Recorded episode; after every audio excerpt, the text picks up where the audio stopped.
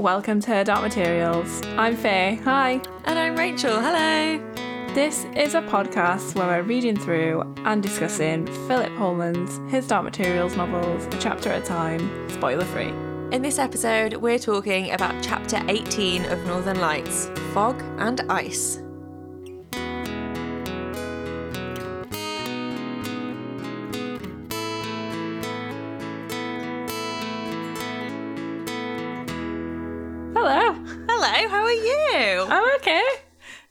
While it has, we had like a much needed break, because it turns out doing a lot of podcasting is quite a lot of podcasting.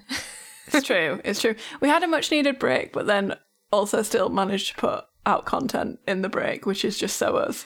We'd accidentally scheduled ourselves so that we were putting out two things in 1 week after we very specifically started out our podcast life saying we're only going to do a thing every other week. And then immediately did a thing every week. And then lockdown half, we were like, let's do one thing a week. One thing a week is good. And now we're like, 2, 3, 5 things every week. Calm the fuck down. You can't do it all. Yeah, we do need to calm down. So I hope everybody enjoyed the interview that we had with Russell Dodgson, because it was super duper fun to record. And I hope that it was sufficient in place of a regular book episode, because, yeah.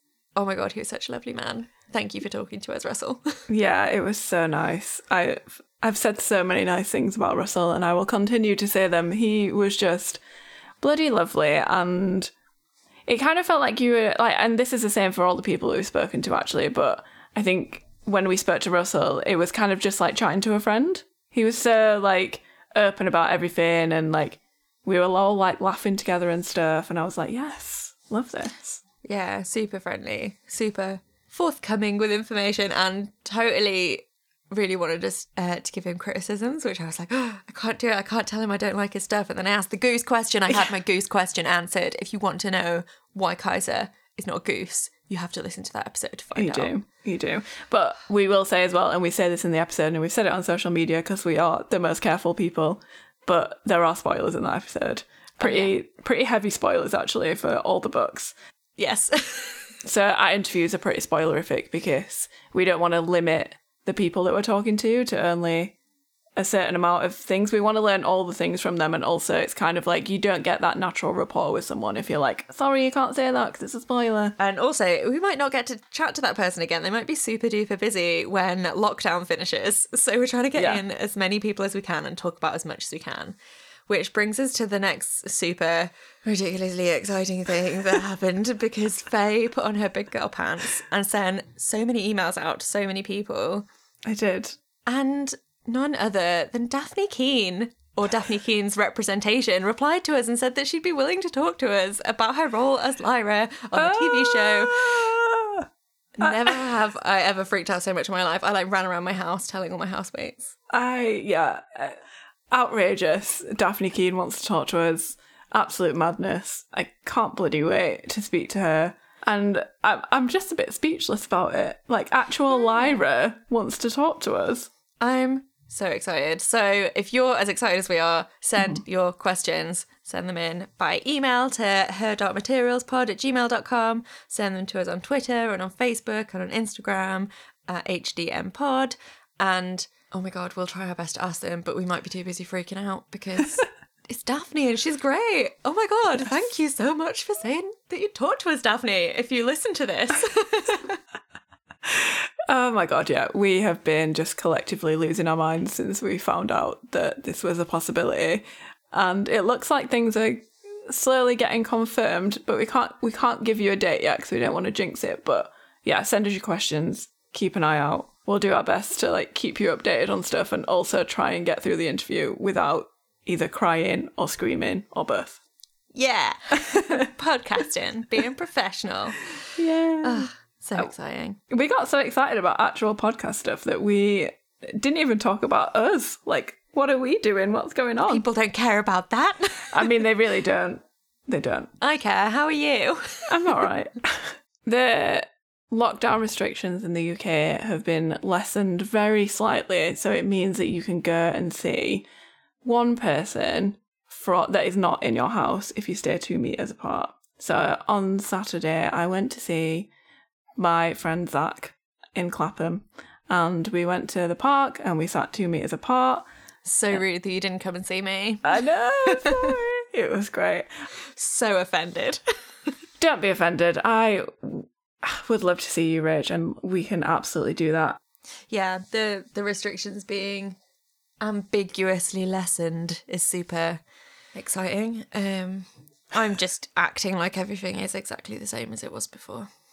Yeah. It's probably safer that way. But I've been making super fun fabric masks to send to my friends and family that need them and that we can use when we go to the shops and stuff. I've been whipping some up out of some old bedding and different fabric I had around the house so that we're not using valuable NHS supplies. And I'm waiting for mine in the post. Rich sent me one. I posted it this morning. Yay! Yeah, I've been similar during like the new rules. I haven't been doing anything different apart from walking to Clapham to see Zach for like an hour on Saturday. But other than that, I'm still just doing like my one walk a day if I can get out, being really careful, staying away from people. I don't know, it's just the government, isn't it? It's like they're so ambiguous about everything, and it's because they don't want to be blamed for anything and blame it on the public. Like, do you see all those news stories about, oh, the tubes are rammed and the buses are rammed? And it's like, well, yeah, because they fucking told people to go back to work. So what do you expect? People need to work. Basically, people are feeling pressured to go back into work and their only option is to use public transport. And it also means that there probably won't be any more government support for the people that can't go into work because they've eased it that bit. They have the excuse of saying, well, if you can go into work, you should. So, yeah, it's shitty. I'm done with it. Same. Grumpy bitches unite! We're back and grumpier than ever. Oh man, yeah. Feel like a proper mad ass lately. Yeah, same. Although we shouldn't be grumpy, Rich, because we are fucking interviewing Dafne Keen. Like, what the fuck? Yeah. This is the thing, though. My mood fluctuates so heavily from being ridiculously excited because like good things are happening, or like if I get something that I've been working on finished and I'm happy with it, I'm so excited and it's so lovely to see my friends and I get so happy, and then like all of a sudden I'll just be like, oh for fuck's sake, like everything is a bit shit though, isn't it?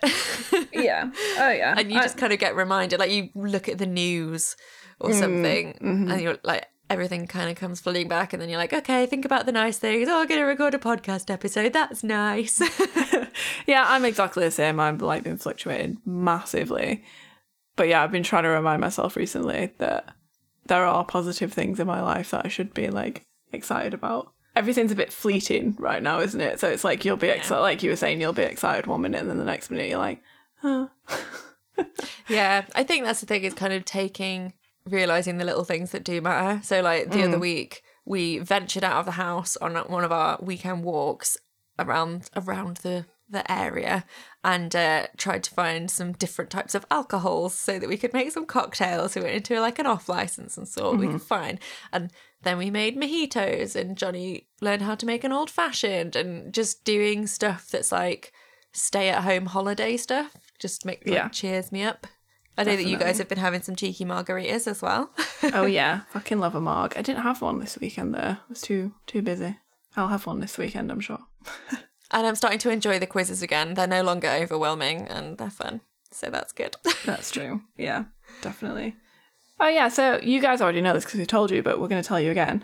We've got a Discord server now and it's super fun. And the last time we told you about it, I was like, oh, my God, I don't want to be like an overbearing podcast mum. And then people in the Discord reassured me that I wasn't. And also, the chat is fucking booming in there. I'm loving life. It is. Let's do a quick wave from inside the podcast to the Discord. Yeah. Cute. I'm going to share that on the Discord now. I'm going to do every time we record, I'm just going to do this. Like wave from inside the episode. Yay. And yeah, so if you want to join the Discord server, all you need to do is become a patron, and that's patron at any level. So the lowest level we have is $2, the highest is $20. So yeah, you can go to patreon.com/HDMpod and sign up if you can. And if you want to, we will be here waiting to chat to you in the Discord server. Hey, Faye. Hey. What would your demon have been this week? I feel like I've kind of been my default setting this past week. I've been fine, which is quite abnormal for lockdown. I feel like I've fluctuated quite a lot within lockdown, but like this last week I've been just normal. So I'm going to go with my default duck and just be my duck this week. Nice. It's duckling season as well. It's, yeah, good season for ducks. My mum's been going out on walks and sending me photos of the ducklings in the village river. It's very cute. That is really cute. But yeah, that's me this week. I feel okay, which I think should be celebrated because I think it's the first time that I've like not been a bit manic or a bit depressed. So happy to be somewhere in the middle. Even keel. Yes. Woo. That's what we like. Yes. What would your demon have been? I have been on another Googling obscure animals thing. Yes. Excellent. Because I spent yesterday and today doing lots of sewing little masks and stuff, I was looking up animals that sew. Did you think that there was an animal that sews, Faye? I did not. Well, there is. It's not a fucking spider, is it? No, it's called a tailor bird. Mm. They find really big, wide, flat leaves and they roll them into little, like a cone, and then they use stuff, like grass and twig and just stuff to like stitch the leaf into like a cone shape, and then they build their nest inside the cone, and they're called tailor birds. That's so cool. Yeah. Love it. I'll find you a picture of one. Okay. There he is. He made his little nest inside a rolled up leaf. Oh, that's so cute. It's so cute. Where it's like stitched the leaf together. I think it uses like bits of feather and like twigs and stuff. It's a cute bird. That's what I'm saying. So I would have had a little tailor bird that would have been helping me with my sewing. And it would have been really cute. That is super cute. Shall we get into it? Last chapter, Lyra tricked Mrs. Coulter, ran away and caused an explosion that basically destroyed the station. She was reunited with the Egyptians, Iorek and Lee, and a battle broke out. She escaped in Lee's balloon with Lee, Iorek and Roger with help from the witches. In this chapter, the gang journey on in Lee's balloon. Lee and Lyra have conversations with Serafina Pekkala, and we learn more about Lyra's destiny. The balloon is attacked by cliffghast and Lyra is thrown out into the snow. She is captured by some armoured bears. Bears. More bears. Yes.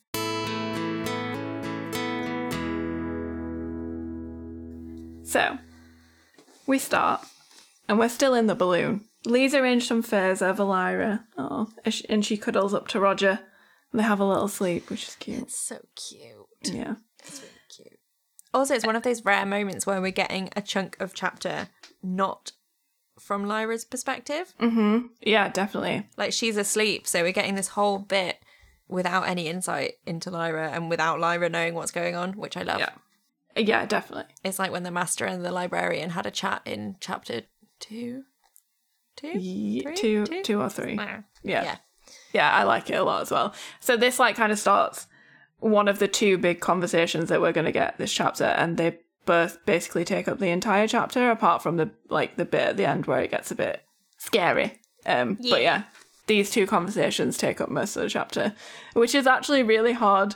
I don't know if you found this, but doing this podcast and making notes, it's so much more difficult to write down notes about dialogue than it is about like descriptions and scenes moving on, because I find myself like putting a million stickers down and then trying to like remember what they've said either way with, and it's not like I'm trying not to write the whole conversation down because I'm like, what's the point? I can just read it from the book. But then I'm like, I found it more difficult to keep up with. I agree. I especially find it tricky when there's the whole dialogue is happening, is strengthening and changing, and like it's all to do with the interaction between the two characters, and that has its own kind of plot within the chapter of how the dialogue is affecting the characters, but then within the dialogue we're getting loads of exposition and backstory. Yeah. So you've also got to dissect that, so everything's just got two layers to it, because like it doesn't matter if Lee's being sassy to Serafina Pekkala, because Serafina Pekkala is telling him about her love story with Farder Coram, which we're going to get to, and Faye's going to cry. So there's so much to unpick. There's so many more layers when you've got loads of conversation happening. Yeah, definitely. Like, as we mentioned, Lee and Serafina start having the first conversation in this chapter. And I'm a bit shocked at how, like you mentioned, Lee being sassy, but like he's kind of been like, what's in it for me? And I'm quite shocked about that because I don't remember a lot about Lee Scoresby other than what I saw in the TV show when Lin-Manuel played him, having only read the books once, as I've told you all a million times. But Lee in the TV show is so, like, so in for Lyra. Like, he loves her immediately. He would do anything for her. And this just seemed, like, out of sync with that. Whereas, obviously, they made a decision on the TV show. But I was quite shocked to come back to the book and it not sit right with me. I was like, no, Lee. It's really interesting because I think if you've decided that you bloody love Lee Scoresby, it's hard to read this. Yeah. But also if you've made that decision that you know that Lee is good and that he has good intentions, you could see this all as a kind of layer of like bravado or him kind of like playing up his like tougher side that is more like what's in it for me. Or you can look at it as that straight up, you know, he has a bit of a heart of stone. He is a bit of a mercenary type and he does need paying for his goods and or services. Lyra will go on, potentially, to melt his heart, and we're waiting for his heart to be melted. Yeah, and I do get it because, like, the man's got to eat. But it's one of those things where you just assume in stories like this that everybody's all in for the hero or the heroine or whichever word you want to use. I kind of like it in a way because it's like, actually, these people or creatures or whoever they are their own people and their world doesn't revolve around Lyra. He's got to make a living somehow. Yeah, and I think in a lot of other like novels, especially those that are aimed at like children or like young adult novels that have got like a specific mission with like a hero, you don't really get to learn about those other characters other than what they're showing you in their devotion to that hero, if that makes sense. You don't ever get to learn, like, oh, actually, this is a bit fucking inconvenient for me. Well, yeah, exactly. And also, like, it is a sign of economic privilege for somebody to be able to drop everything to, like, chase Lyra around the world and help her with her missions and stuff because he might have a mortgage to pay. Like, you don't know. Like, not everybody has, like, a safety net in the same way that I think Lyra does because she knows the Egyptians would take her in. She knows that Asriel is, okay, whilst he's in prison, he's pretty wealthy and she could probably try to rely on that. Like, she kind of knows that there's a safety net there for her. Lee probably doesn't have that. And so him double-checking in that that there is payment in there for him somewhere is maybe a big part of that. Yeah, definitely. I don't know. There's so many layers to it because it is so odd to see this character that you are rooting for and that you love say something that comes off so cynical and like calculated and money grabby in a way that feels quite crass. Yeah, absolutely. I was like reading it and I was like, no, Lee. But yeah, it's one of those things like if you think about it a little bit more, there are a bunch of reasons. But then, like I said earlier, it's kind of like you're just kind of used to that trope of everyone being just by the hero's side, no matter what. But it's not always convenient for people. So I love that we've had this whole discussion. We've kind of not really said what Lee says. That's true. That's true. He asks Serafina how important is Lyra and how dangerous it's going to get because his fee that the Egyptians paid him did not include some of the levels of danger that he has been experiencing and that he is anticipating. And he signed up for getting the Egyptians from A to B and scouting out for them, not for taking Lyra on a field trip to see Lord Asriel. Mm-hmm. Kind of like that. Like, I can see him being swept up in this whole thing where everybody's very honour-bound and duty-bound. And he's kind of like, I kind of had to get paid at some point. Yeah, that's the thing, isn't it? If you put yourself in that situation, or for me, if I put myself in that situation, I would probably be the same. I'd just be like, look, I happen to stumble upon this mission and stumble upon, like, Lyra and the Egyptians. And now suddenly I'm flying halfway across the world to this girl's uncle, to somewhere really dangerous as well. Yeah, definitely. I'm coming round to it more as I'm talking it out, but when I first read it, I was like, No. Yeah, especially as he's fully aware of the political situation, because he's kind of gone from like escorting a group of people somewhere and helping people to get from A to B to taking a potential political exile back to their place of origin in a thing that could be considered an act of war. And he's like, I didn't sign up for this. Yeah, exactly.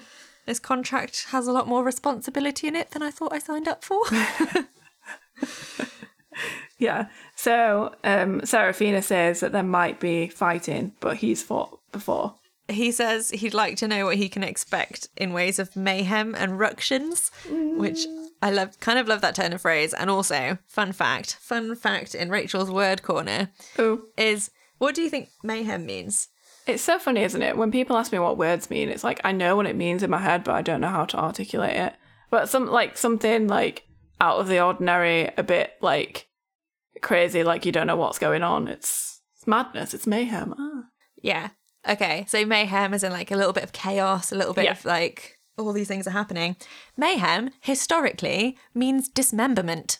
Oh! It refers to the deliberate dismemberment and maiming of a person in order to give them a disadvantage in battle. So like deliberately chopping someone's arm off because you're fighting them with an axe or whatever. Wow. So that's fun. So it makes you really look differently at the drag queen Mayhem Miller. Yeah, right? I was just thinking, when you said what does mayhem mean, I was like, Mayhem Miller. So this is, I guess it's its historical origins, which is fun. But like, I guess now, because of the way it's used more colloquially, it is more like, ooh, chaos. But I just kind of love it. That's what it means. So do you think that that's what Lee meant when he said mayhem and ructions? Am I walking into a... Because ruction is more like, I also looked this up, is disturbance or quarrel or angry reactions to a thing, like protesting and complaining about stuff. So that kind of makes more sense as like, this is like a conflict situation, like kind of, will I be causing conflict by going? But saying mayhem is like, well, you're going into a place with armoured bears. Maybe he does mean the original use of the word.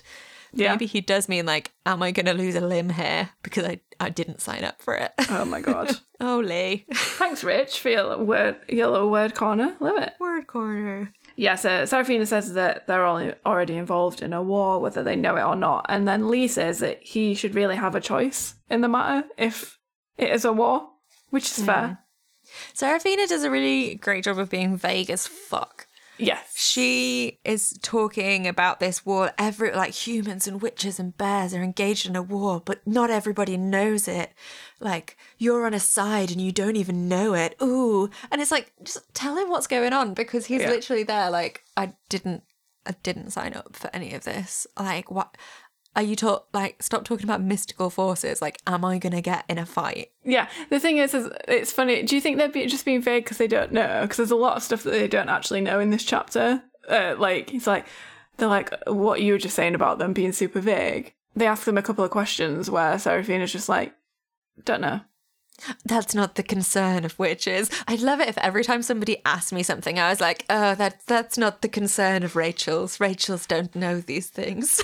I do not understand the question and I will not respond to it. Yeah. Not because I don't know, but because it's not my concern. Yeah, exactly. I'm going to use that. Maybe I could use it at work and see how that goes down. I'm above this. Yeah. It would go great. She says that it's no more of a choice than being born. Okay, great. Thanks, Serafina. It's very fate heavy. This chapter really kind of gets you to know more about Lee, and whilst it might kind of make you think he's a bit more cynical, it really hammers him down as this like free spirit, because he says like, but I like choice. I like choosing the jobs I take and the places I go and the food I eat and the companions I sit and yarn with. Don't you wish for a choice once in a while? And I really like that he's like, I'm a free man. Yeah, exactly. Serafina says, perhaps we don't mean the same thing by choice, Mr. Scoresby. Witches earn nothing, so we're not interested in preserving value or making profits. And as for the choice between one thing and another, when you live for many hundreds of years, you know that every opportunity will come again. We have different needs. You have to repair your balloon and keep it in good condition, and that takes time and trouble. I see that, but for us to fly, all we have to do is tear off a branch of cloud pine, any will do, and there are plenty more. And then she goes into the fact that like they don't feel cold, so they don't need warm clothes. And then there's a bit here where it says, nor do we have any notion of honour as bears do, for instance. An insult to a bear is a deadly thing to us. Inconceivable. How could you insult a witch? And what would it matter if you did? Yes, girl. Yes, queen. That is another thing that I'm going to try and take into my life. Just be like, you can't insult me. And what would it fucking matter if you did? It's inconceivable. Goodbye. Yes. I love it. I love that attitude. And it really shows the difference between that witches are just on this totally different level. They have a totally different way of understanding the world to everybody else, because I love his response to it is just like, yeah, I kind of with you on that. Sticks and stones will break your bones, but names ain't worth the quarrel.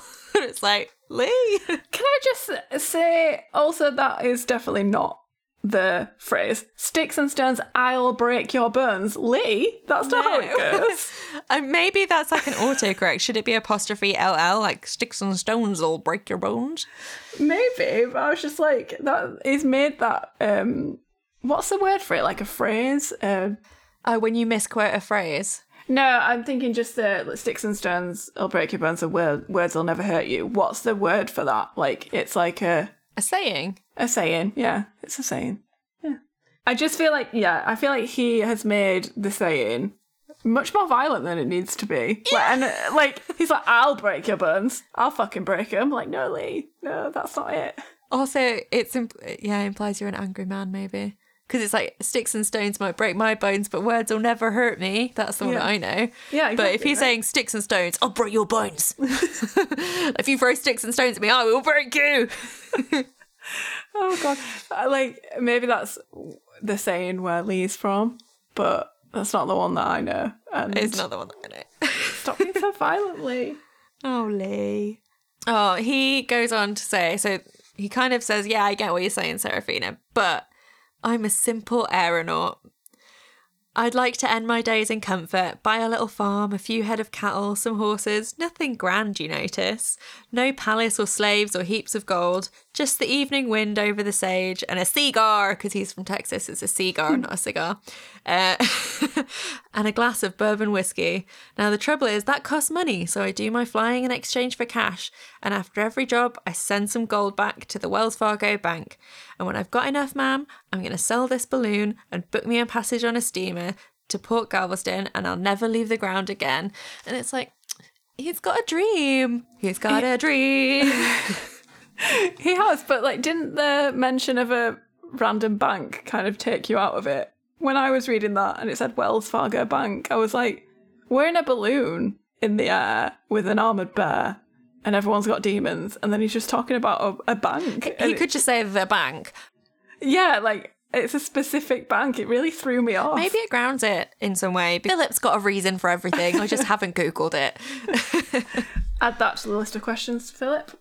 Yeah. Does he have a particular, does he love Wells Fargo Bank or something? Is he always banked with them? He's like, I'm going to give them a shout out in my novel. Yes. Maybe it's referring to an old timey, Texan bank that is in some way a reference to something that we don't get. Maybe. It is a real bank though, right? I feel like I've heard of it. Oh, I don't know. I haven't heard of it. Yeah, I think it is. Hang on. Wells Fargo and Company is an American multinational financial services company headquartered in San Francisco. Yeah, it is a real bank. That's really weird then. That's why it threw me off, because I was like, that's a real bank. It's like if they were like, oh, I want to settle down and save my money and put it in Yorkshire Bank. It just that's how it took me out of it. I get that. Because I hadn't really heard of the bank name before. It didn't really take me out of it, but it's definitely put it in NatWest. I gotta go stick it in. Yeah, stick it in HSBC. It'll be fine. So he says that he would never fly again if he earned enough money to retire. She's like, I could never give it up. I'd no sooner give up flying than give up breathing. To fly is to be perfectly ourselves, which is really cool. Yeah. And he's like, oh, that's not the case for me. Flying's just a job for me. But I'm calling bullshit on this. Because we saw how happy he was when the balloon was taking off and they were flying up into the air and he was yee-hawing and whooping and stuff. Yeah. He loves it. He loves flying. Well, then maybe he's definitely just putting a front on for Serafina. Yeah, exactly. That's what I was just going to say. Maybe this goes back to that bravado that you were talking about. I think, yeah, it has to be. Yeah. So he says that that was his own free choice, which is why he finds being dragged into this war troubling. Serafina says that Iorik's fight with the Bear King on Svalbard is part of it, and that Lyra will play a part in that as well. So it kind of sets us up to, I suppose, see that there's probably going to be some kind of altercation between Iorek and this other king, which we kind of gathered anyway, I think. Yeah, just a cheeky bit of foreshadowing and backstory for what we're about to probably have happened. Yeah, because, well, we know that they're not going to let Iorek back on Svalbard without some kind of fight or altercation because he's been banished. So they're not just going to let him walk back on there, are they? Oh, yeah, definitely. Serafina says that it's all a part of destiny, and then they start to get into what destiny is and what that means to the two of them. Lee says he doesn't really understand it, just like he doesn't understand the war that he's enlisted in without knowing about. And it seems ridiculous that it could apply to Lyra because she seems like the most free-willed and free-spirited person out of anyone he's ever met. So how could she be just like a pawn in Destiny's game? He doesn't understand it. And Serafina kind of goes on to say a really interesting thing about Lyra. She says, "We are all subject to the fates, but we must all act as if we are not, or die of despair. There is a curious prophecy about this child. She is destined to bring about the end of destiny, but she must do so without knowing what she is doing, as if it were her nature and not her destiny to do it. If she's told what she must do, she will fail. Death will sweep over all the worlds. It will be the triumph of despair forever." That's bleak. Yeah. "The universes will all become nothing more than interlocking machines, blind, empty of thought, feeling, life." And then they look down at Lyra and she's just got her little face like tucked inside her hood and she looks all stubborn and it's really cute. But like, that's a lot of pressure to put on a 12-year-old. Oh my God. The fact that her destiny, if she doesn't fulfill it, will destroy everything in all of the worlds. Or that's what the witches believe anyway. That's a lot of pressure for a kid. So I'm glad that she doesn't know. Yeah, right? So much.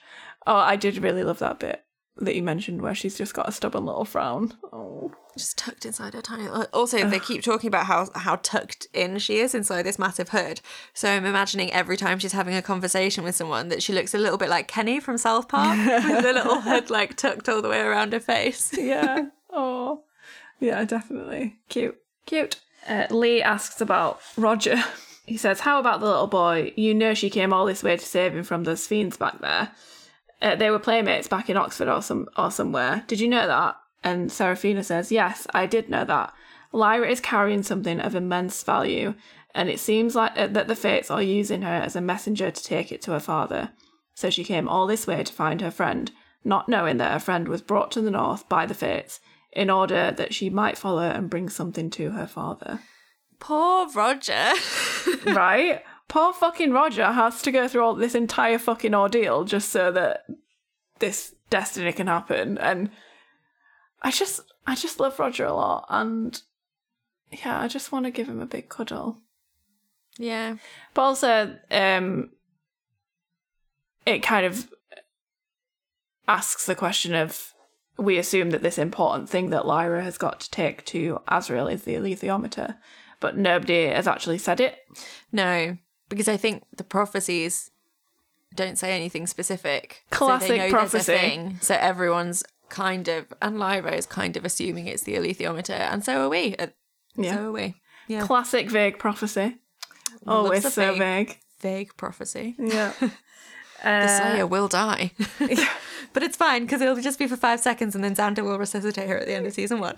Right, exactly. Or I was thinking about Harry Potter, the prophecy about Harry, which could have also been Neville. Oh my God, why can't I remember what that prophecy is about Harry? Neither will live while the other survives, that's it. Okay. I don't know what the first part of it is though. Something to do with like a May baby or a June baby or whenever. July. Okay. Everybody drink. We just mentioned Harry Potter a bunch. So they're talking about the prophecy, and Serafina's just mentioned about Lyra carrying something of immense value, etc., etc. And then Lee questions her about it and asks her if that's how she reads it. So then again, like we were saying about prophecies being vague, Lee obviously knows that as well, and he's like, "Oh, so that's how you read it." Yeah. And yeah, and then for the first time, Serafina seems unsure of it. She says that's how it seems, but she could be wrong. And Lee asks how the witches got brought into all of this anyway. Serafina says, "Whatever they were doing at Bolvanger, we felt it was wrong with all our hearts. Lyra is their enemy, so we are her friends. We don't see more clearly than that. But also there's my clan's friendship for the Egyptian people, which goes back to the time when Farder Coram saved my life. We are doing this at their bidding, and they have ties of obligation with Lord Asriel." I can't talk about Farder Coram just yet, so... Yeah, we'll save it. We'll save it. I was just looking at the whole time, just like, Farder Coram. But then Lee fucking sasses her again, right? Because he's like, so you're towing the balloon to Svalbard for the Egyptian's sake. And does that friendship extend to towing us back again? Or will I have to wait for a kindly wind and depend on the indulgence of the bears in the meantime?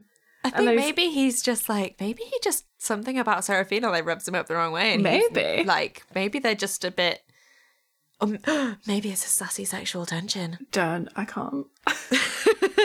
Ooh. I'm trying to work out why he's so kind of reticent and like reluctant to have like an open conversation with her, and why he's asking her these questions like, oh, so you're doing all this for Lyra, what are you going to do for me? Like, it comes off as being a bit of a dick.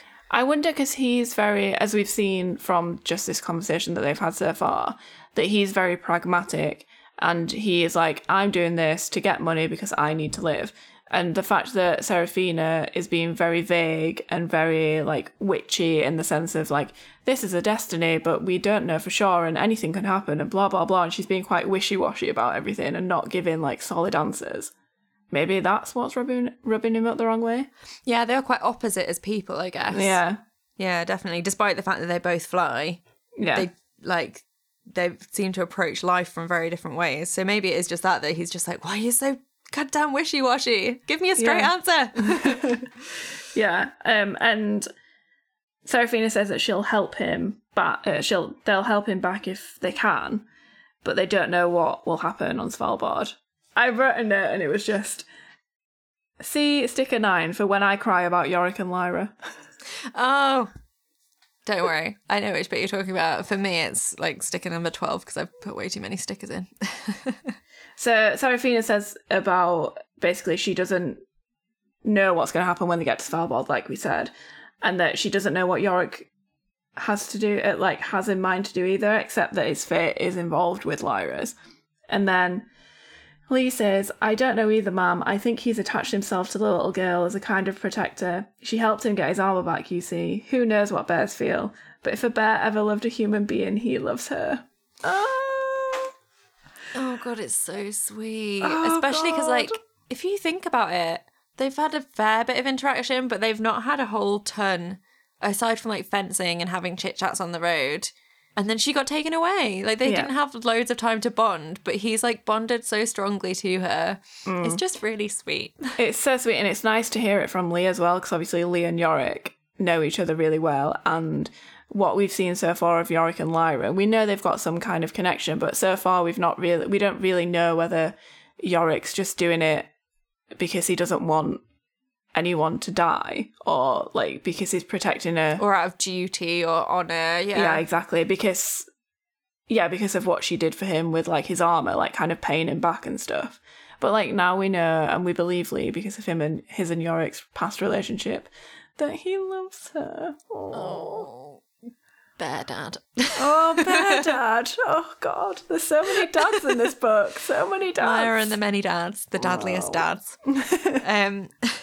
Lee asks, if there is a war going on, I'd quite like to know what side I'm on. Yeah. And she says that they're both on Lyra's side. Lyra has a side, people. There is a war and Lyra is a side. Yeah. That is what we've just found out. Yeah. That's exciting. Or she's on a side that she doesn't even know about. And we don't know what it is. Yep. Which is exciting. Well, there's one little kind of redeeming thing about Lee is that Serafina says they're both on Lyra's side, and he like just immediately says, yeah, no doubt about that. So we can, if we're feeling some feelings towards Lee for being a bit sassy, we know that in his heart he knows that he's on Lyra's side. And he has that attachment to Lyra, whether he can admit it yet or not. True. Oh, Lee. So many dads. Lyra and the many dads. So many dads. And none of them should be Asriel. Agreed. Yes. Hard agree.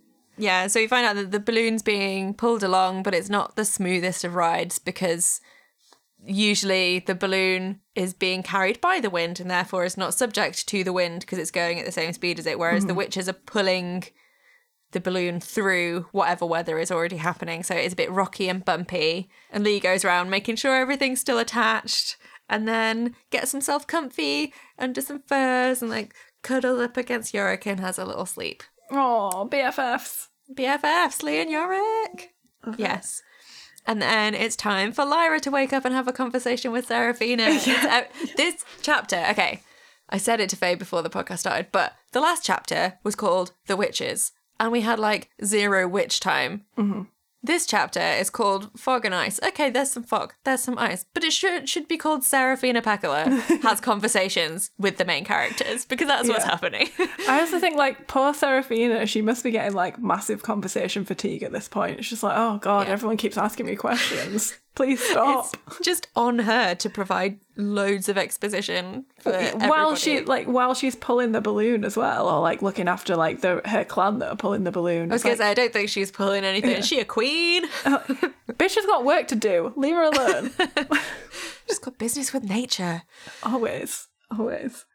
So we learn that they're 12 hours away from Svalbard, and they'll land away from the cliffs as there are some horrible creatures that live there, apparently. I wonder if we'll meet any of those in this chapter. Who knows? Mm, yes. And Lyra asks about Asriel. So she says, what's going to happen when I find Lord Asriel? Will he want to come back to Oxford or what? Or what? That sounds like something I'd say. Or what? I don't know if I ought to tell him. I know he's my father, neither. He might want to pretend he's still my uncle. I don't hardly know him at all. So,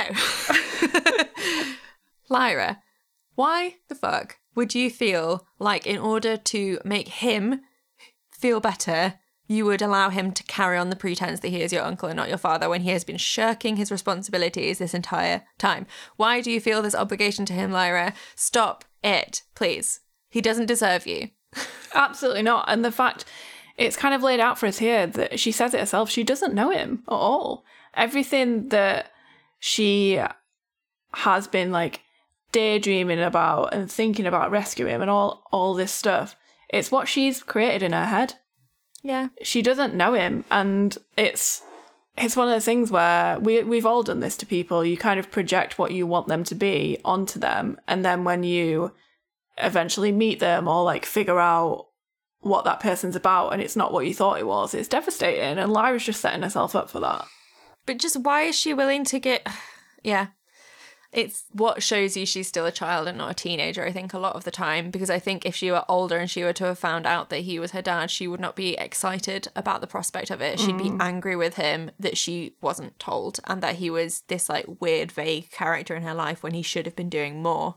Yeah. And so it's, again, it kind of shows maybe more of her, like, childish naivety that she's like, oh, maybe I should just let him keep pretending to be my uncle because that's how I get to have a relationship with him. Maybe if maybe she's scared that if she calls him out on it that he'll leave her, and she's still thinks too much of him. But then why would she be scared of that if she thinks he's so great? Yeah. She's assuming that she's not important enough to him when she should be, but we know that she probably isn't because he's a dick. Oh, yeah. Do you know, I fucking love to talk to Philip Pullman about Lord Asriel and Lyra's relationship, because it's just so packed with everything. Like, you could read it in so many ways, because I read this book and I'm like, how the fuck are there people that like Lord Asriel? And, like, no offence to listeners if you do like Lord Asriel, but that's my reading of it. And there are obviously a lot of people who read Asriel in a different way and really like his character. And that's fine. And that's amazing. And the reason why it's amazing is because I love it when books are written where you can read into it yourself and make those decisions yourself without it being this, like we spoke about a couple of chapters ago, this person is good and this person is bad and that's it. There's no in-between ground. And, like, I bet there's a lot of people that fucking hate Mrs. Coulter, and we talk about how much we love Mrs. Coulter. Mm. And it's just so great that everyone can read it in so many different ways. I think I will have a lot more to say about Asriel when we get to book 2, about how I feel about him, because he is so built up in Lyra's eyes at the moment, and he's been kind of pushed down our throats as a bit of a hero. And I want to have more conversations about how his character and relationships progress, because I think we'll have a lot more to say later on. I don't know if that was just vague because I didn't want to say a spoiler. We'll see. No, it's a good shout, because we've actually only seen him for like what, 2 chapters so far in this book, and all the other stuff we've heard is Lyra banging on about how much she fucking loves him. And it doesn't help that the moments that we saw with him at the beginning of the book, he was horrible. Like, he nearly broke Lyra's arm. That's the only snippet that we've had with him. Then you get Lyra just fucking chatting shit about how much she loves him for like 10 chapters, where we're still left with that image of him being a dick. That's true. Also, the fact that when I first read the books as a younger kid, I didn't clock the violence as heavily. I think I did side with Lyra. I did think he was a cool uncle. I think I was excited for her. I was a bit like, oh, it's a bit shit that he didn't tell her that he was her dad, but I don't think I took this strongly against him. But it's the fact that that first read of that first chapter coloured my opinion of him so much, because the violence hit home so much more heavily, because I think I was just more aware of the fact. Yeah. Like, when you're a kid and you're reading it from a kid's perspective, you don't see it as, it sounds really silly, you don't see it as being like, well, that's child abuse, because you're a kid reading it and you're going, oh God, that's scary that happened to her. Lyra's so strong. Lyra's so, like, plucky, and she thinks so much of him, and you're identifying with the character that's closest to your own age. Whereas reading this now, I'm a grown-up. I am a grown-ass woman, and I'm like, well, that's not how a grown-ass man is supposed to treat a child. Yeah. Like, that is not cool. But as a kid, I think I wouldn't have read it that way. So my readings of the book have changed so much. Yeah. Especially then my readings of the book as a person that's already read the book has changed so much. And that's why it's so exciting that you read the books for the first time, like, last year, because you came to them as an adult. So you came to them going, yeah, that man has abused his daughter. He has, like, physically threatened her. Yeah. That is not cool. I do not like this person. And then read the book that way. Whereas as a kid reading it myself, I was like, cool, Uncle Asriel. He's an explorer and he's got a snow leopard. And I was obsessed with snow leopards and cats as a kid. So I was like, he's got the coolest daemon. Yeah. Well, that's the thing, isn't it? That's another thing that's like praise to Philip Pullman, because you can read it. You read it in different ways as you grow up, which is amazing. So great. Definitely. Such a good writer. Love you, Phil. Well, come on the podcast. Well done, Phil. So... Serafina says that Asriel won't come back to Oxford, and that there's something to be done in another world, and Asriel is the only one who can connect the worlds together. So that's new and interesting information. Yeah, we've known that he was doing experiments and that he was doing things and that Lyra felt she had to take him something, but we didn't know what his experiments entailed necessarily. No. And also that he is in some way destined to do this, because if the witches are talking about it, that's destiny shit. Yeah. Like, yeah, exactly.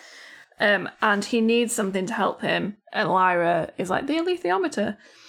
And Lyra asks if he's going to read it to see how to make the bridge between the two worlds. And Serafina says she doesn't know. Another thing that Serafina doesn't know. Bless her. Yeah, we find out that she doesn't know much. Yeah. There are powers who speak to the witches and powers above them. So there's lots of shit going on. And, like, it kind of highlights that there's people above the witches. So we kind of see the witches at the minute as being these kind of, like, all-powerful beings with, like, all this information. Or we think they have all this information. And then we learn that actually... they're not maybe as high in the pecking order as we thought they might have been. And again, I think that's something you pick up more as you read when you get older, because as a kid I was like, Serafina's so cool, she can fly, she's a witch, she knows all the answers. And then reading this, you're like, she doesn't actually answer a question straight, like, at all.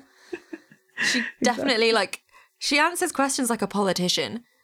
Yeah, no, she really does, absolutely, yeah. Maybe that's because she's a queen and she's used to having to do some of the more political stuff, but in a witchy fashion. Maybe. So Lyra says that the alethiometer will tell her, but it's too cold to read it. And then she asks Serafina why she isn't cold. And, like, I love these questions from Lyra, because we've had it before, haven't we? Where in the earlier chapters, where it just highlights how I hate using the word childish to describe Lyra, because I don't mean it in an offensive way towards her. I just kind of mean that it's what children do, like when they just ask random questions all the time. Childlike. Yeah, there you go. Childlike. Why didn't I think of that? Lockdown brain. It's not going well. Yeah, and I just really like that children just ask any questions that comes to their head and they don't really have to, like, preface it with anything. Yeah. They're never like, oh, I was thinking about this and then I wondered this and I was wondering if you could tell me. They're just like, what about dust? Or why aren't you cold? Yeah, I also love that she full names her. Why aren't you called Serafina Pekkala? She's Serafina Pekkala's on the full name list. Left, right and centre. She's Iorek on the gets list. The full name. Yeah. Serafina says, we feel cold, but we don't mind it because we will not come to harm. And if we wrapped up against the cold, we wouldn't feel other things like the bright tingle of the stars or the music of the aurora, or best of all, the silky feeling of moonlight on our skin. It's worth being cold for that. And Lyra says, could I feel them? She says, no, you would die. Stay wrapped up. You'll die, love. Please don't. I love it. Lyra's like, oh, that sounds magic. Can I do it? No, you can't. You would die. Don't even try it. She can give a straight answer when she wants to. yeah, she can. And then Lyra asks how long witches live. Serafina Pekkala, full names again. Tell me, Serafina Pekkala. Serafina, we learned that Serafina's 300 years or more, which is amazing because from. I love that she doesn't know. Right? She's like, round three. Well, you would stop counting at some point, right? Give or take. Yeah. Sometimes I forget how old I am. Right? I'm only 27. 27? Am I 27? You will be 27, right? Fuck! I don't know how old I am. I was like, you can't be 27 because I'm 28 and I'm 2 years older than you. Okay. Yeah. No, I'm very nearly 27. Yeah, you'll be 27 at the end of May and then I'll be 29 in November, yes. I just tell people I'm, like, the wrong age, like, all the time because I forget. So, yeah, 300, I definitely wouldn't remember that. I'd have to, like, mark it on a tree somewhere that I go back to. I feel like I'm perpetually stuck at age 19. That's the age I always go back to. I don't know why. And I'm nearly 10 years older than that, which is very upsetting for me. 30 next year. How dare I? Anyone that somebody asks you how old you are and you can say your name, like, your age, like, immediately, they're too young. Yes. Or they're lying about how old they are. Yes. Because so everybody true. Has to think about it, like, a little bit. So true. Yeah. Absolutely. 100% agree with that. Yes. Okay. So, yeah, Serafina Pekkala, she's about 300, she thinks. And then she says that their oldest witch mother is nearly 1,000. One day, how do you pronounce this? Yambe-Akka? Yambe-Akka is how I've always said it in my head. Yeah. Will come for her, and one day she'll come for me. She is the goddess of the dead. She comes to you smiling and kindly, and you know it's time to die. Sounds quite... I really like that. Yeah. I love that the witches have their own goddess of death, and I love that they have their own lore, and it kind of gives them a really lovely differentiation and differentness from all the people. Yeah. They've got their own, like, lore and religious structure. Well, not even religious structure, like lore structures and, like, spiritual structures for themselves, which is really cool. It is really cool. I like that a lot. And it sounds really pleasant, like a pleasant way to die. You just kind of know that you're ready to die, and then somebody comes to you all smiling and nice and takes you. Yeah, I'm glad that they said smiling and kindly, because if they said that she comes smiling and you know you're going to die, it does sound like a horror film. A bit creepy, yeah. So, yeah, a bit creepy. Lyra asks if all women are witches or if there are any men. And Serafina gives this great description of the witches' relationship with men as, like, a species, which I find really... interesting and, like, lovely and a bit heartfelt, and it's quite a long paragraph, but I think I'm going to read it anyway. You do it. Read it. There are men who serve us, like the consul at Trollsund, and there are men who we take for lovers or husbands. You are so young, Lyra, too young to understand this, but I shall tell you anyway, and you'll understand it later.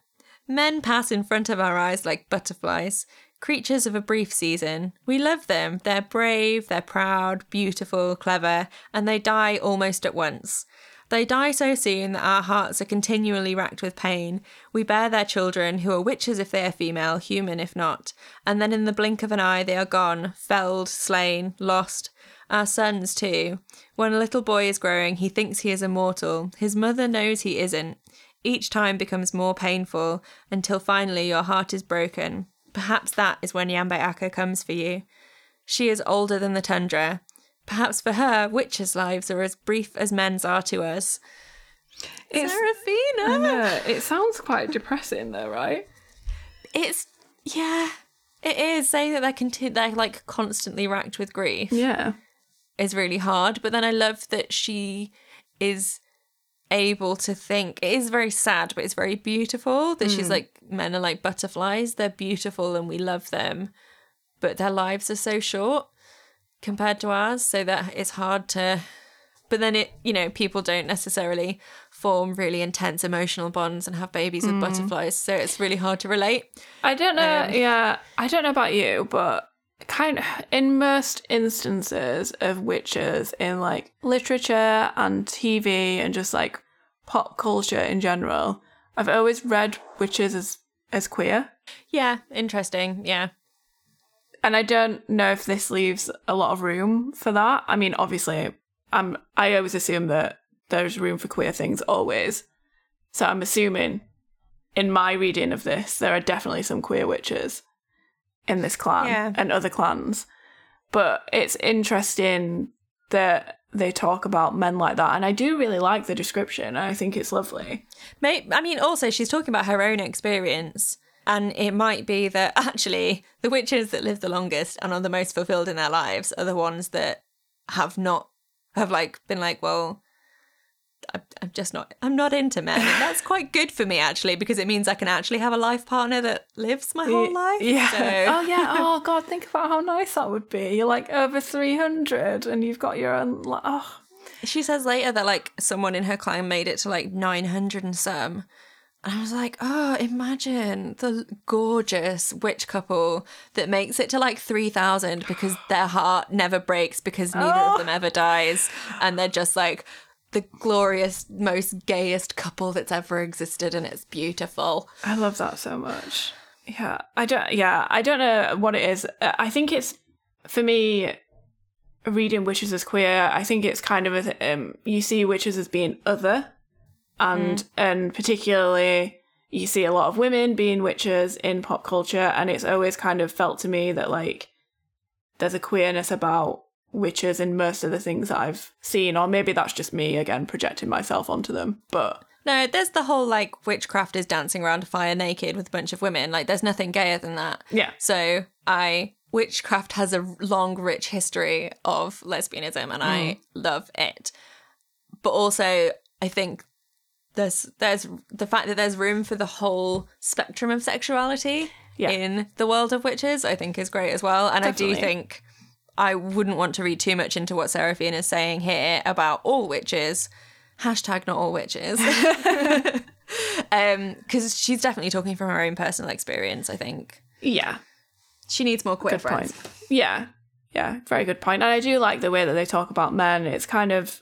It could have easily been, Philip could have easily written that as a big like fuck you at men and like throw away at men because we're all women and we live forever and fuck the men. But like the way that he's written it is actually really nice, and the fact that they have such a love for these men, but then it's that horrible like heartbreak of not being able to spend like the rest of your life with the person you love, which is why it would just be easier to be a queer witch in that clan.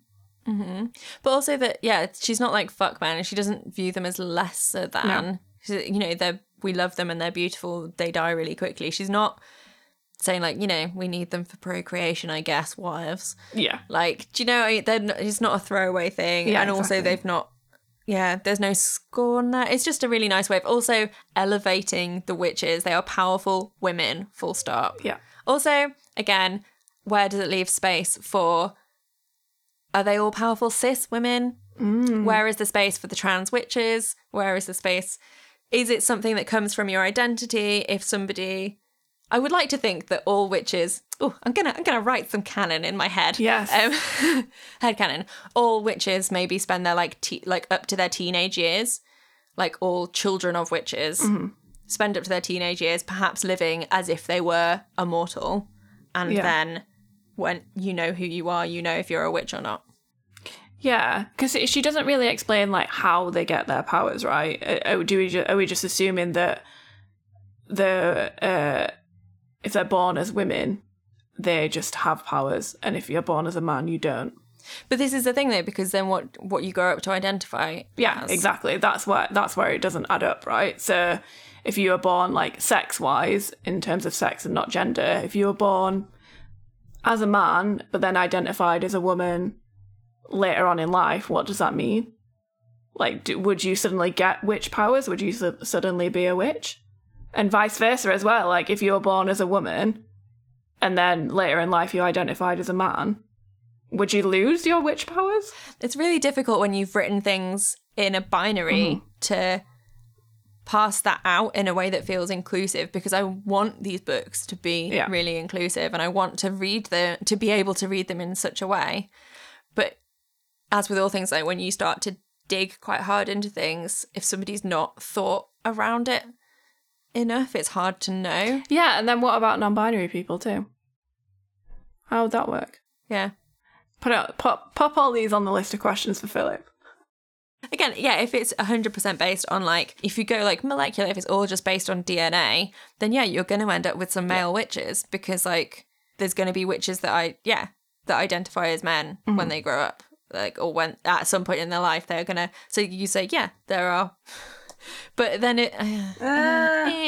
Philip, why'd you make it so hard? Stop writing things in a binary. Come on, Phil. Help us out here. Please. Write things with more space for us to like read in a little bit more of a spectrum of gender. Yes, that would be great. We appreciate it. Thank you. Oh my gosh. Okay, so we talked about men, and then they talk about Farder Coram, and this is when I cry. Did you love Farder Coram? Yes. Does he know that? I don't know, but I know he loves you. I can't. Oh God. Okay. So he said, when he rescued me, he was young and strong and full of pride and beauty. I loved him at once. I would have changed my nature. I would have forsaken the star tingle and the music of the aurora. I would have never flown again. I would have given all up in that moment, without a thought, to be Egyptian burnt wife and cook for him and share his bed and bear his children. But you cannot change what you are, only what you do. I am a witch. He is a human. I stayed with him for long enough to bear him a child. And I'm going to stop there for a moment, because when I read, there's more to this exchange, but when I read this and it said, I would have given it up all in that moment to be Egyptian burnt wife and cook for him and share his bed and bear his children, I was a bit like, ugh. Yeah. Yeah. But the next line where she's just so, like, unequivocally, but you can't change who you are. You can only change what you do. And I really like that, because it must have been hard for her to want all those things, even if we don't particularly agree with them, to, like, serve a man, no thank you. But then for her to be like, well, do you know what? I can't do that because it's just not who I am. Yeah. There's something to be said for, like, having the fleeting thought of, like, wouldn't it be great if, in order to make the person that I love happy, these are the things that they're expecting. If I could just fit into that box, how nice would it be? And then you just go, that box isn't the same shape as me. Like, it's never going to happen. But you can have that fantasy. You can think, like, oh, how pleasant would it be if I could? And then if you dig deeper and you go, very unpleasant, because I wouldn't be being myself. Such a strong move, and such a... You have to know yourself so well to be able to do that. Definitely. In the face of someone that you love more than anything, to be like, I can't do it. It's just not me. And also, I know that this was in her, like, kind of fantasy about what she wanted, but I don't know if Farder Coram would want her to do that. I don't think that he'd want someone, like, waiting on him and, like, cooking for him and being a burnt wife. I don't know, because she talks about how much he changes after they've broken up, and I wonder if he kind of comes to himself and the Farder Coram that we know. I wonder if they'd be way better suited now. Yeah, maybe. Because she goes, Lyra's surprised. She says that she didn't know that there was a child. Was it a girl, a witch? And Serafina says, no, a boy. And he died in the great epidemic of 40 years ago, the sickness that came out of the East. Poor little child, he flickered into life and out like a mayfly. And it tore pieces out of my heart, as it always does. It broke Corum's. And then the call came for me to return to my own people, because Yambe-Akka had taken my mother, and I was clan queen, so I left as I had to. So they lose a child, which is... so horrific. She's never seen Farder Coram again, but she heard of his deeds and how he was wounded by the Skraelings and with a poison arrow. She sent herbs and spells to help him recover, but she wasn't strong enough to see him. She heard how broken he was after that, and how his wisdom grew, and how much he studied and read, and she was proud of him and his goodness. But she stayed away, for there were dangerous times for her clan, and the witch wars were threatening. And besides, I thought he would forget me and find a human wife. It shows me that she makes a lot of assumptions about him. I love that she witnesses him grow into like a whole other person and that he comes into his own. And I think he's this like really strong intellectual person now that perhaps he wasn't. Perhaps he was like just young and sexy and that's what she was into. And she was infatuated with him and they like got together and stuff. But if she had have been able to like grow with him and see what and have him grow and grow old with her, like maybe that would have been even more heartbreaking. But also I think that she made a lot of assumptions about him, saying that she thought that he'd find love after meeting her and saying that she thought that he would want a Egyptian boat wife and all of this kind of stuff. There's two things that this makes me think about. So first is that we find out why Farder Coram has his sticks and stuff and is broken, not in our words, in Serafina's words. And then the second point is it kind of highlights how heart-wrenching Farder Coram's meeting with Kaiser must have been. If you'd not seen Serafina in however many years it's been, they've never seen each other again. And for him to see Kaiser again must have just been horrendous and wonderful and everything all in one. And I just... so difficult because there's so many aspects to their relationship and then they've both experienced this profound loss together. And especially for her, for him, it's this huge thing. It's a major factor in his entire life. And for her, it's this really weird, awkward thing because she's saying she's hundreds of years old. Like men and children flitter through her life like butterflies. Like everyone has such a short life. But at the same time, you know, it has to have been devastating for her, otherwise she wouldn't have avoided him. Yes, so many layers to it. It's so much. Yeah. Oh God. Okay. So Lyra's like, he never would forget you. You ought to go see him. He still loves you. I know he does. She's so innocent and pure in that moment because she doesn't necessarily understand all the emotions that go behind that and why it's so difficult, but she's like, I know he loves you, you should go to him. And Serafina says that he'd feel ashamed of his age and she doesn't want that. And that's another thing that's like heartbreaking, isn't it? Because Serafina will look the way that she looks forever until she dies, and Farder Coram is going to continue getting older, and even if they did see each other now it wouldn't be the same because Serafina, obviously they still love each other, but yeah, there's that like Farder Coram would feel a bit embarrassed about how old he looks, and there's it's a classic vampire human relationship dynamic going on here that is so comparable to Buffy and Angel's relationship. Yeah, absolutely. When she's having her like visions of her walking down the aisle and being like an old woman and stuff. Yeah, all of her visions of growing old while her boyfriend doesn't. Yeah. It's all of that is happening to Serafina Pekkala, but flipped. Yeah, totally. Dreadful mentioned Buffy. Is that a new one? But Lyra's like, no, that's dumb. I think you should at least try to send a message, which I also think is important because no matter how painful it is, you should reach out to the people in your life that mean a lot to you, and staying in contact matters. And that's why I think the Kaiser conversation is really important as well. Yeah, and Serafina says nothing for a while, and then Pan goes to her branch to acknowledge that perhaps they'd been insolent, but I don't think that they were. Like, I think they were just being inquisitive, and it's that like childlike thing that we were talking about earlier, but like maybe Lyra was like, oh shit, maybe we've overstepped a mark here or something. If she's just like fallen into silence, and Lyra's a bit like, I think I asked you many questions. She's gone all quiet and broody. But yeah, I can see that being the thing of being like, I said a bad and I don't know what it was, so I'm just going to send Pan to make apology. But yeah, not enough questions apparently, because she starts asking more, so... Of course. Why do people have demons? And then Serafina says that everyone asks that, but no one knows the answer. She doesn't know. She never knows anything. She doesn't know anything. Lyra just can't stick to one question. So Serafina's like, we don't know. Everyone asks and no one knows. As long as they've been humans, they've been demons. It's what makes us different from animals. And Lyra's like, yeah, we're different from them, all right? Like bears. They're stranger than bears. And it's like, do you want an answer to your question, or are you just going to like chat about bears? She's like, you think they're like a person, and then suddenly they do something so strange or ferocious. You'll think you never understand them. But you know what Iorek said to me? He said his armour was for him like what a demon is for a person. His soul, he said. But that's where they're different again, because he made it. And she's just going on and on and on, and I love it, because she's so excited that Serafina didn't know a thing, but she can tell her a thing about bears. I know, and but also I love that she's so distractible. She can't focus on this conversation because she's so excited to tell her a thing about bears. Yeah. Oh, and then at the end, I love Iorek. I love him so much. I wish he wasn't coming. Oh, she just wants to keep him safe. She's his protector too. Yeah, she is.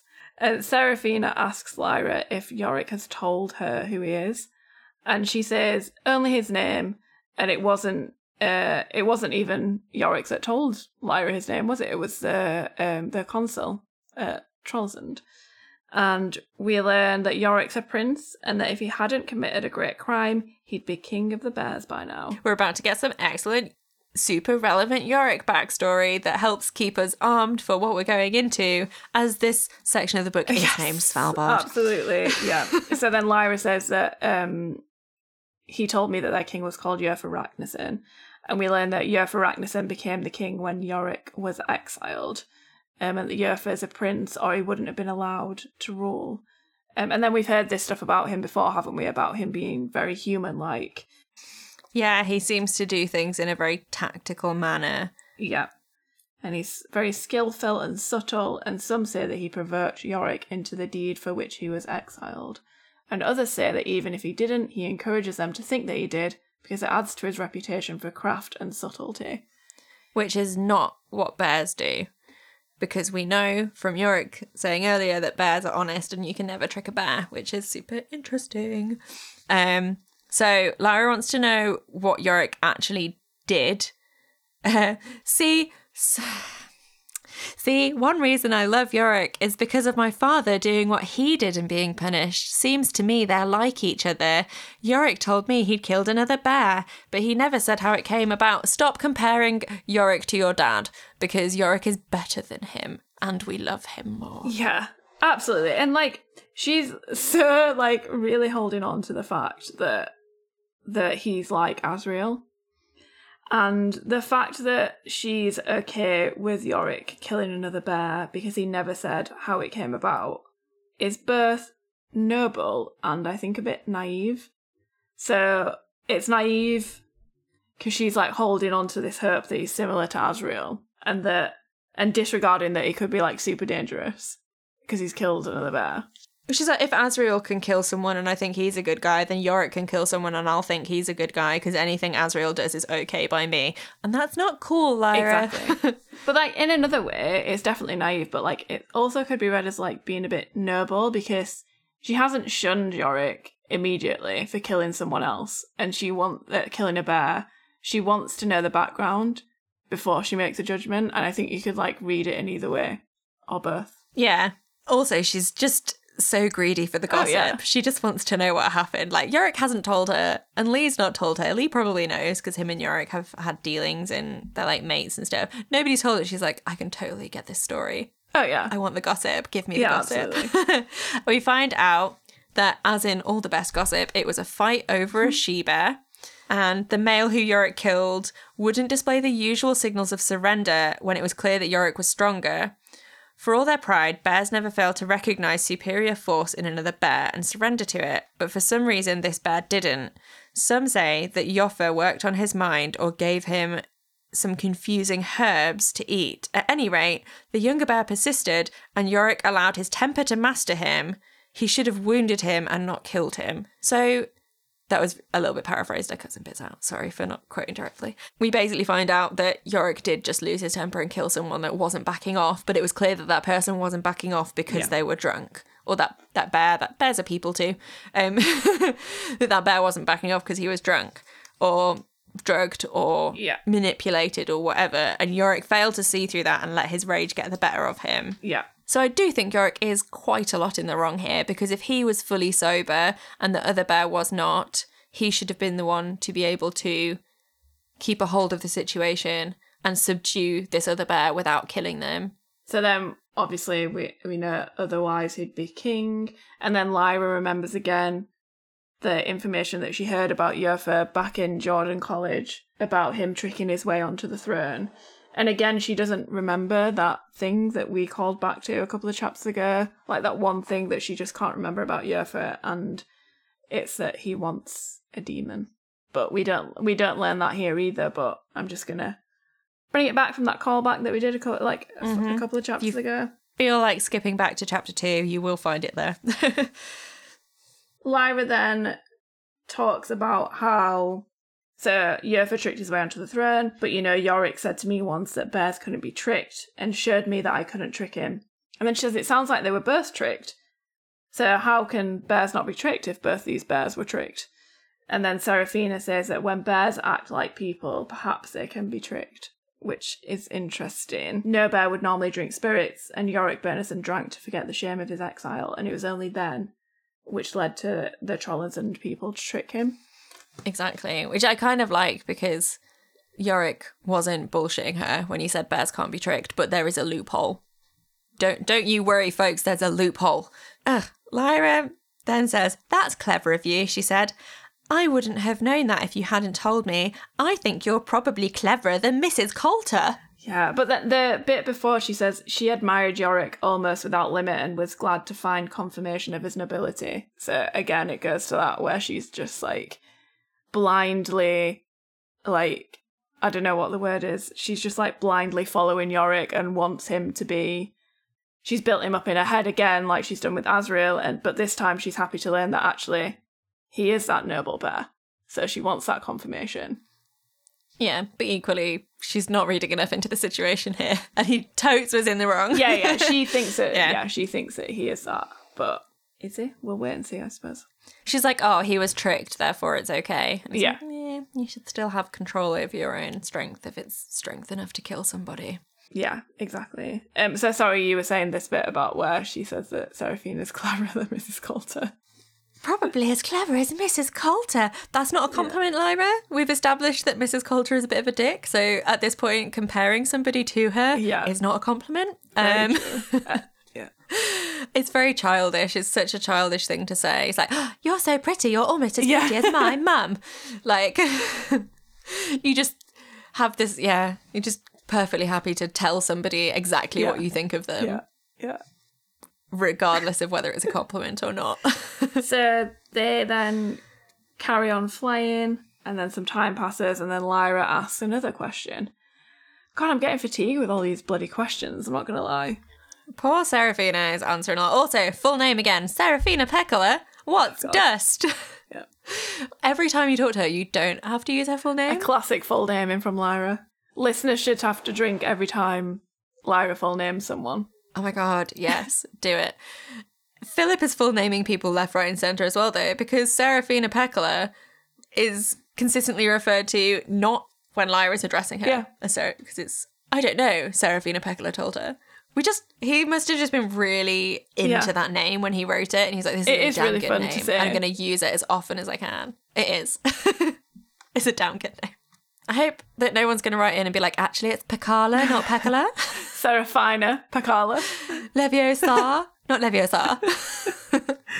So Serafina says she doesn't know what dust is. Witches have never worried about dust. All I can tell you is that where there are priests, there is fear of dust. Mrs. Coulter is not a priest, of course, but she is a powerful agent of the Magisterium, and it was she who set up the Oblation Board and persuaded the church to pay for Bolvanger because of her interest in dust.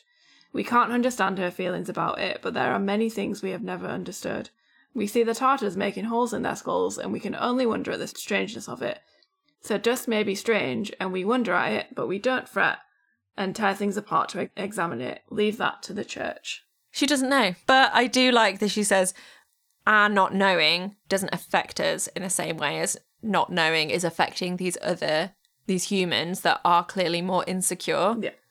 Because their not knowing is making them literally tear children apart to find out what's going on. And the witches not knowing is just something that they're like, oh, we don't know that. Gonna carry on with my nature business. Like, that's it. I wish I could live my life like that. Yeah. But this is kind of a good like paragraph in the sense that it links just directly to the church, and although we've known that because we've known the people that are involved in it, I don't think we've ever had like a sentence where it's kind of like just and the church or closely linked. Yeah. It's one of those things where we've had little tiny puzzle pieces adjacent to one another. Yeah.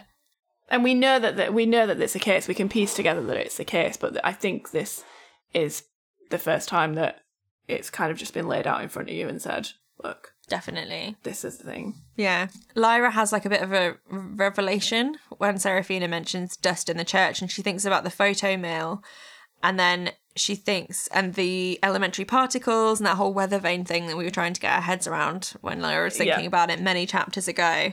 She just, in her head, it was just kind of like, could be. Just having this thought. She's not really explaining to Serafina what's going on. She's like, most church things they keep secret after all. But most church things are old, and dust ain't old as far as I know.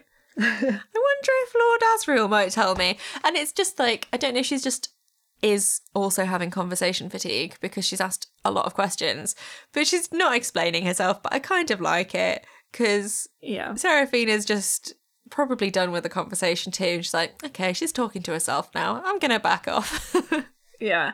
And it mentions again the link, doesn't it, between elementary particles and religion, which I think we were struggling to grasp at the last time this was mentioned. Yeah. Because it was very confusing. True.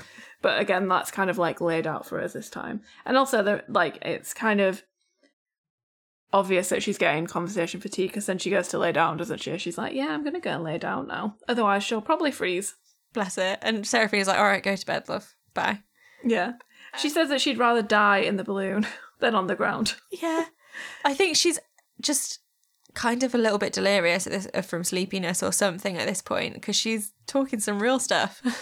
She brings up the guillotine again, which I don't know if she would have done if she wasn't feeling so like fatigued and a bit delirious, because it's obviously still playing on her mind, and like sometimes you have to be in that kind of like fatigued state to actually kind of voice the things that you're still experiencing trauma about. Yeah, she's quite vulnerable and more like open to opening up about it.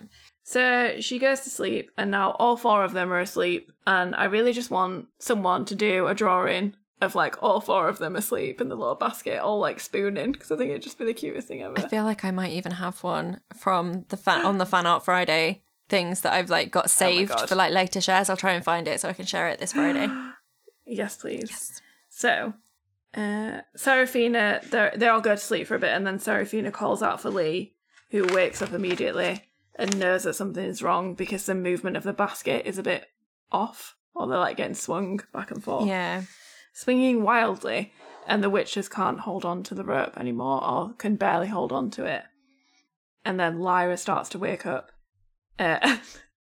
This is really, it shows how immature I am. But Lee says he's letting out some gas, and I just put, lol, fart joke. I didn't even clock it, Faye. That's how grown up I am.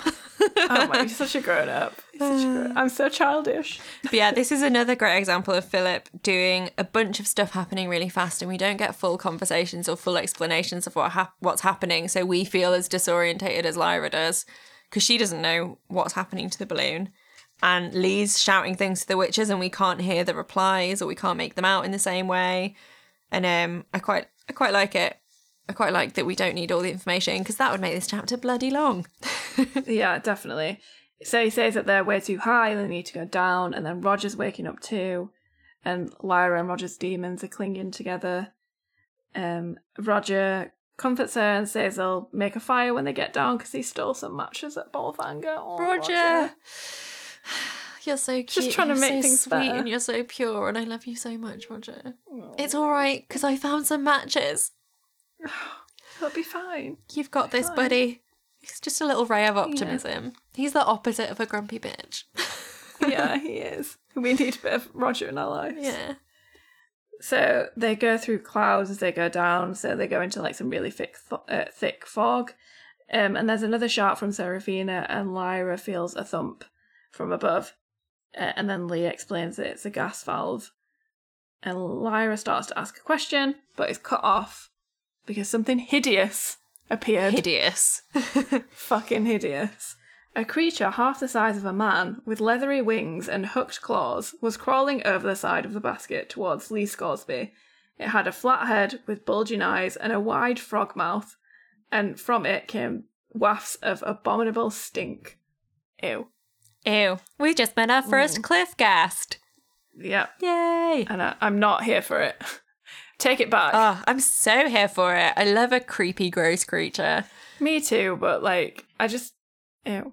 I don't know. I feel really not good about these cliffghasts. Oh, fair play. I mean, they are little shits, but I don't know. I love a good creature description, and I feel like that's a really good one. I can definitely see it when it's described. Yeah, it's not vague. Yeah. I like it. Yeah. So cliffghasts are attacking the balloon. Iorek just smacks one out of the way, and it fucking love that bats so it off like a fly, and I love it. He's just like, meh. He's just like, bye, cliffghast. Bye. But yeah, there's more cliffghast than they think, and there's lots of ripping sounds and horrible things, and they all get pushed towards one side of the balloon, and Iorek puts his arm across them to hold them all against the side of the balloon because they're getting rocked around all over the place. Yeah. And then the balloon rocks again. There's just lots of rocking back and forth. Yeah. And horrible noises and loud and very confusing things. Lots of horrible smells from the cliffghast. It feels as if the basket is being tossed rapidly from side to side, as if they're bouncing between rock walls. And I don't know if that is happening or if it's just how it feels. Yeah. It's all very disorientating. And the last thing Lyra saw was Lee Scoresby firing his long-barreled pistol directly into the face of a cliffghast. Bye. Oh, God. I fucking love that. Just point blank right in the fucking face. Boom. Yeah. Brilliant. Goodbye, cliffghast. Get out of here. Him and Iorek. Love it. She clings to Iorek, and there's howls and shrieks and the lash of wind and the creak of the basket, and there's just so much going on. And then the basket jolts again, and she's hurled out of it completely, and she's just falling. And it sounds like she's not falling for that long, because she just lands in a tangle that she can't tell which way is up. And... in her face, in the tight-pulled hood, it was full of powdery dry snow. It makes it sound like she's not fallen that far, but I want to imagine she's fallen quite far. Yeah, this whole thing is really terrifying. I think it goes back to me being claustrophobic, but falling into snow and then having the only bit of you and not knowing where's up is horrendous. And having the only bit of you that's uncovered, obviously, because it's so cold, packed with snow so you can't fucking breathe, that's horrendous. Yeah, that was pretty grim. I hadn't really thought about it. I just thought it was cute that she'd probably fallen in the snow and made when you see the little foxes that are in the snow and they dive in nose first and they make a big old poof in the snow. I'm kind of imagining that, or a big old snow angel imprint when you fall backwards into a snowdrift and make a big body print. I'm imagining that, and it's far more whimsical in my head than it probably would be in real life. Yeah, I read it the exact opposite, and I was like, this is fucking terrifying. No, thank you. Brilliant. She's really battered, but thankfully nothing is hurt really. She just felt breathless, and she raises her head and peers out, and she sees just loads of fog and loads of grey shit, and she can't really make anything out. She saw a world of grey, of pale greys and dark greys and blacks, where fog drifts wandered like wraiths. I love that description. And whenever anyone talks about wraiths, I think about Lord of the Rings. So there we go. I can't comment because I don't like Lord of the Rings. I'm sorry to everyone. Think Dementor, billowy things. And that's your wraiths right there. Great. Great. Cool. Bringing it back to something Faye cares about. I'm sorry. I love her. So she can hear the cries of the cliffghasts, and then the crash of waves on rocks, which must mean they're near the sea. She calls for Iorek and Roger, but her voice is all faint and shaky. It makes sense if they're near the sea. Cliffghasts live on cliffs. Cliffs are by the sea. Yeah. I hadn't really thought about that before. Yeah. It does make sense. I just put two and two together. And then we're reminded that she's not alone, because Pan creeps out to keep her company. Yeah, and he's checked on the alethiometer, and it's okay because he's a good demon. We like Pan. Yeah, and then they have a bit of a conversation about how they're lost and what if the cliffghast comes down. They say they better try and find the balloon. Also, just literally right after having been like, Roger, Iorek, shouting, she's like, oh, we better not shout. I did just now, but maybe we better not in case they hear us. I did it once, but I won't do it again. She says that she wishes she knew where they were, and he's like, this isn't very comforting from Pan. He's like, we might not like it if we did. We might be at the bottom of the cliff with no way up and the cliffghast at the top to see us when the fog clears. I'm like... Very cheerful, Pan. Thank you. Yeah. That's a bit of pessimistic imagination, and I'm here for it. Yeah. Yeah, it's true. So they landed in a gap between two rocks, which is really fucking lucky, because if they'd have landed on one of those rocks, they would be dead. Yep. Lyra is... it doesn't make you think that maybe it has got quite a lot to do with fate, that she is still intact at this point. Definitely. And the fog has covered everything. They couldn't see more than 3 yards ahead. And they head off to look around, but they don't find anything. And then they don't find anything, but then they find some sandbags and figure out that Lee must have thrown them off so that the balloon would fly up again. And then I feel like that's kind of when they realise that, oh shit, they're actually on their own down here, right? Yeah. And she hears a noise and turns to see what it was. And she thinks that she sees Iorek, and she calls out for him. But it wasn't Iorek. It was another bear in fancy armour with a plume on the helmet. Fancy bears. And he roars, because that's how a bear introduces themselves, apparently. A bit rude. Yeah. And out of the fog came more bears. And Lyra's like, oh. Lyra stood still, clenching her little human fists. Oh, I love that it describes her as so small and so human, because now she's surrounded by bears. She's in the minority, so you don't need to describe the bears as big. You need to describe her as small. Yeah, I like it. Yeah, it's really good. So the bears ask her her name and where she came from, and she tells them. And interestingly, she doesn't lie this time, does she? She tells them her name and where she came from. Well, you can't trick a bear. That's true. Yeah, she does know that, so maybe she's deliberately not lying at this point. Yeah, that's true. Yeah. They tell her to go with them because she's a prisoner now. And she follows, wondering how she can talk her way out of this one. Classic Lyra. The next chapter is called Captivity. Oh. And the picture that goes next to the chapter is of a fancy looking lock. I kind of love this chapter in a lot of ways because it takes Lyra from being in this like mission-centric, we're on a balloon, we're going from A to B, I'm surrounded by my friends, to, like, once again, this place that she's kind of getting familiar with at this point, of being, like, just dropped on her ass in the middle of nowhere, just Lyra and Pan against the world, which is kind of great, because we love that, and we love seeing how scrappy she is. But also, this chapter has so much talking in it, and I love that we get so much backstory on some, like, major characters. But it is a lot, and you do get a bit of conversation fatigue. Yeah, it's definitely a lot. And it is great that it is Lyra and Pan against the world, but you can just never get comfortable in one place in these books, right? No. It's just always like, oh, you're just getting a little bit comfortable in the balloon. She's off. Let's tip you out of that. Let's literally throw you out of it. Okay, cool. But yeah, I agree on the dialogue thing. It's definitely... like you said, we learn a lot, but it's a little bit too much. Maybe it could have been separated out into like a few chapters where we learn that information. I do like the little cliffhanger ending though. I do enjoy a cliffhanger, so I like that. Mm-hmm.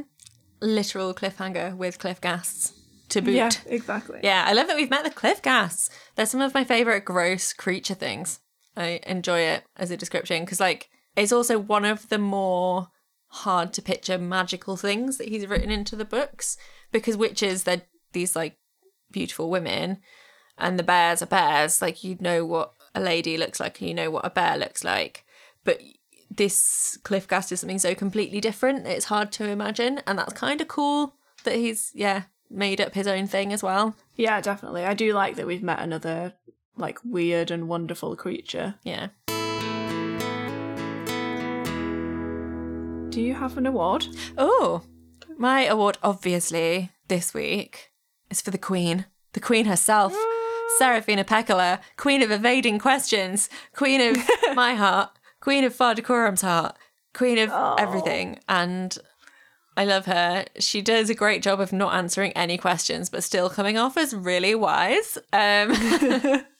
And like, this is the longest we've spent with her, and I'm really happy about it. Yeah. She is goals. Like, I wish that I could be like her and just know that I not have the knowledge, but then also be perceived as like super wise at the same time. And just not caring about insults. Ever. Oh god, yeah. Just it doesn't inconceivable. I love that so much. I love it. So great. I guess when you've got 300 years under your belt, you've learned some stuff and you've dropped a lot of insecurities.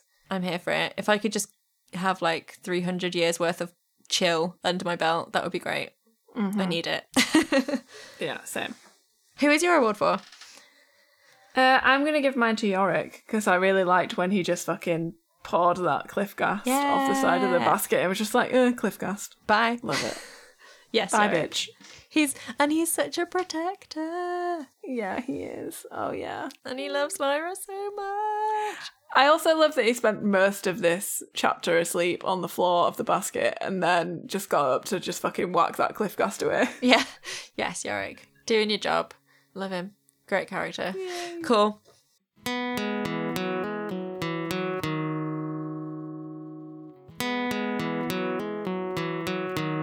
Thanks so much for listening to this episode of Her Dark Materials. You can find us on Twitter, Instagram and Facebook at HDMPod, and you can email us at herdarkmaterialspod@gmail.com. We bloody love an email. Oh, we bloody love an email. If you want to support us, you can become a patron at patreon.com/HDMPod.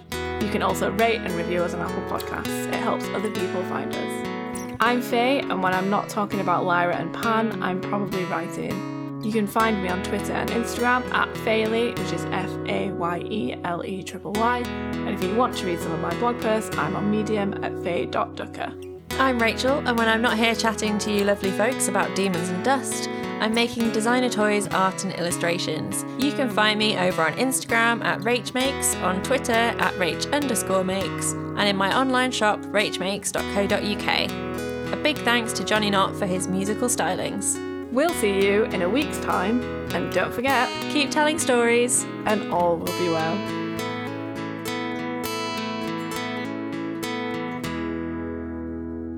Bye-bye. Bye. Bye. Bye. Stay safe. Bye-bye. Bye-bye. See you in prison. Nice.